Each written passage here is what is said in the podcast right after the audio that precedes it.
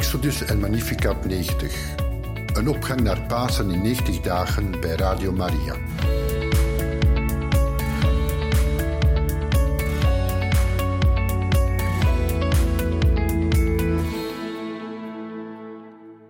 Beste luisteraars van Radio Maria, van harte welkom in het programma Exodus 90.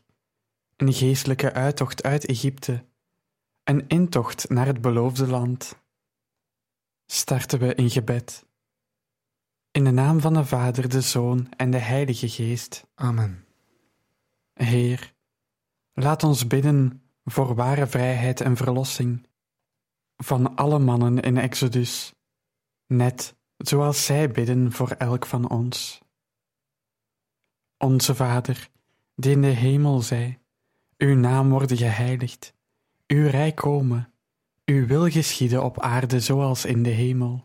Geef ons heden ons dagelijks brood, en vergeef ons onze schulden, zoals ook wij vergeven aan onze schuldenaren, en breng ons niet in beproeving, maar verlos ons van het kwade. Amen. Uit het boek Exodus. Het altaar moet gij maken van acaciahout. Het moet vijf el lang en vijf el breed zijn, dus vierkant, en drie el hoog. Op de vier hoeken moet ge horens aanbrengen, die er één geheel mee vormen. Ge moet het bekleden met brons. Maak er bakken voor de as bij, scheppen, schalen, vorken en vuurpannen. Al deze benodigdheden moeten van brons zijn. Om het altaar moet ge als afrastering een bronzen hek aanbrengen. En op de vier hoeken van dit hek vier bronzen ringen. Dit hek moet ge om de benedenrand van het altaar plaatsen en tot halverwege het altaar laten reiken. Maak voor het altaar ook draagstokken van acaciahout en overtrek die met brons. Om het altaar op te tillen, steekt men de stokken in de ringen aan wederzijds van het altaar. Maak het altaar van planken en laat het van binnen hol. Je moet het maken volgens het model dat u op de berg is getoond.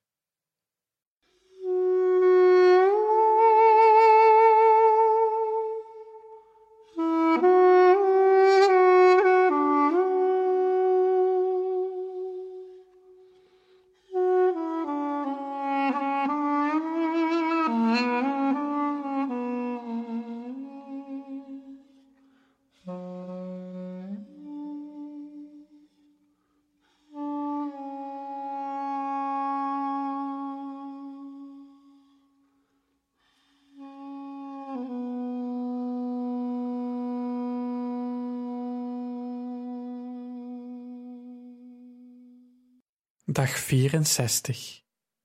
We zijn in de ruige bergwoestijn, aan de voet van de Sinaiberg. Nadat hij de voorschriften voor de tent en de ark heeft gegeven, leert God Mozes hoe hij het brandofferaltaar moet bouwen. Het altaar moet het middenpunt zijn van de Israëlitische aanbidding, waar priesters lammeren geiten en stieren zullen offeren voor de vergeving van zonden. In Egypte kozen de eigenzinnige kinderen van Israël andere goden.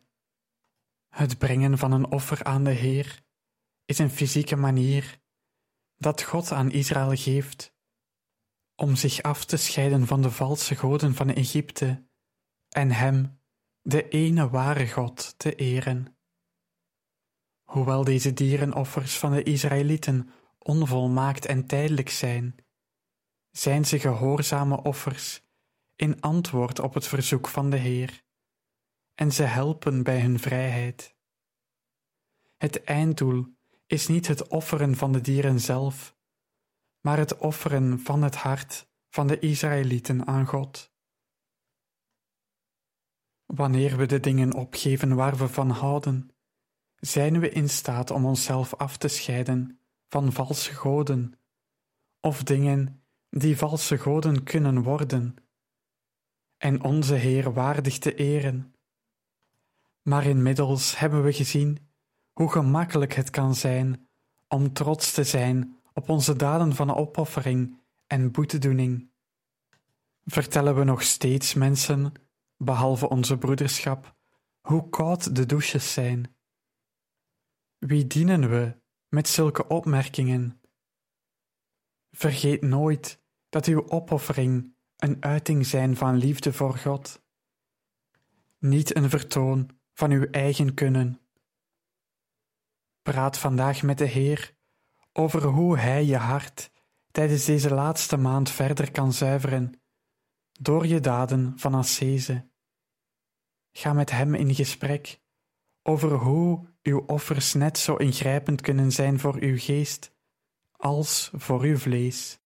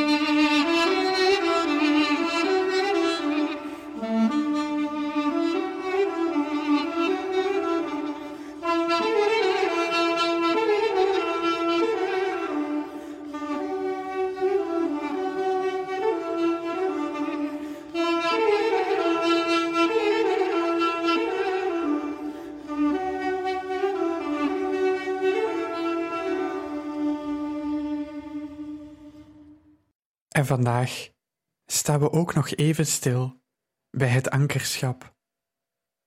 Na weken van nachtelijk onderzoek hebben we onszelf goed leren kennen.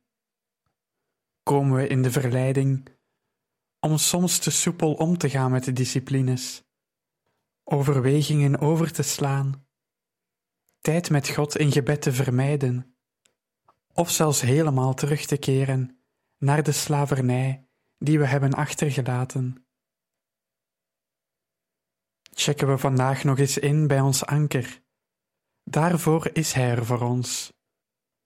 Zelfs al hoorde je je anker al vandaag. Als je bang bent dat je zal vallen, meld je dan opnieuw bij je anker. Het is veel beter contact met Hem op te nemen in een moment van verleiding dan aan de hele broederschap te moeten uitleggen waarom je geen contact met Hem hebt opgenomen nadat je gevallen bent. En laten we ons voor het beleven van het ankerschap inspireren door Sint Augustinus, die ooit zei: Er is geen beter bewijs van vriendschap dan onze vrienden te helpen met hun lasten. Blijf een standvastig anker en steun elkaar doorheen dit Exodus-traject niet enkel op de goede momenten, maar ook wanneer het lastig is. En bidden wij tot slot nog het gebed tot de heilige aartsengel Michael. In de naam van de Vader, de Zoon en de Heilige Geest. Amen. Heilige aartsengel Michael, verdedig ons in de strijd. Wees onze bescherming tegen de boosheid en de listen van de duivel. Dat God hem gebieden zo smeken wij ootmoedig.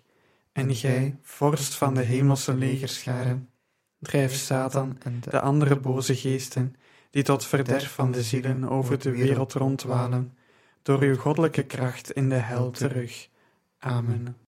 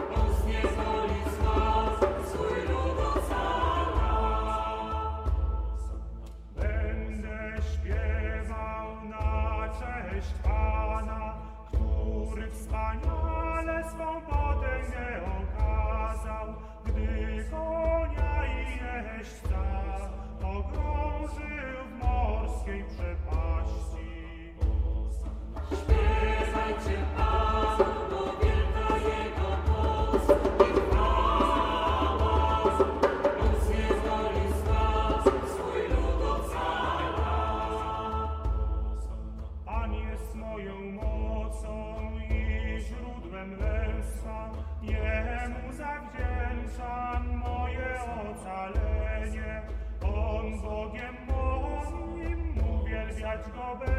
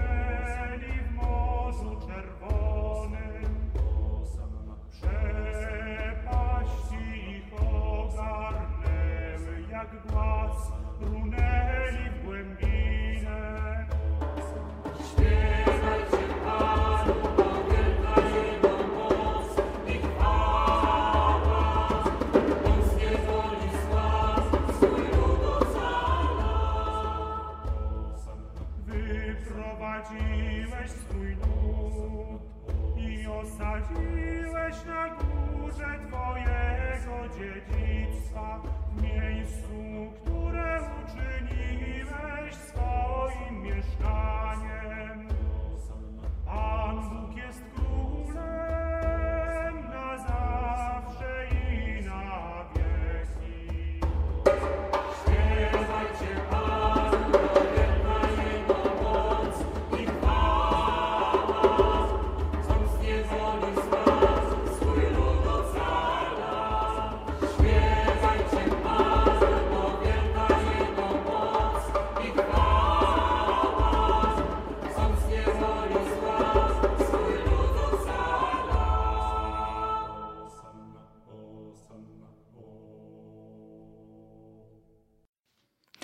Zo besluiten we, beste luisteraars, weer een dag, weer een aflevering van Traject 90. We eindigen graag met gebed, maar ik geef nog even mee dat u alle info kan terugvinden op radiomaria.be over Traject 90 en u kan de voorbije aflevering ook herbeluisteren daar. Iedere dag verschijnt een nieuwe aflevering van Traject 90, zodat u het altijd kan inhalen. We besluiten met gebed en bidden het. Onze Vader, die in de hemel zijt, uw naam worden geheiligd, uw rijk komen, uw wil geschieden op aarde zoals in de hemel. Geef ons heden ons dagelijks brood en vergeef ons onze schulden, zoals ook wij vergeven aan onze schuldenaren. En breng ons niet in beproeving, maar verlos ons van het kwade. Amen. Wees gegroet, Maria, vol van genade. De Heer is met u. Gezegend zijt gij boven alle vrouwen, en gezegend is de vrucht van uw lichaam, Jezus. Heilige Maria, Moeder Gods, bid voor ons arme zondaars, nu en in het uur van onze dood. Amen.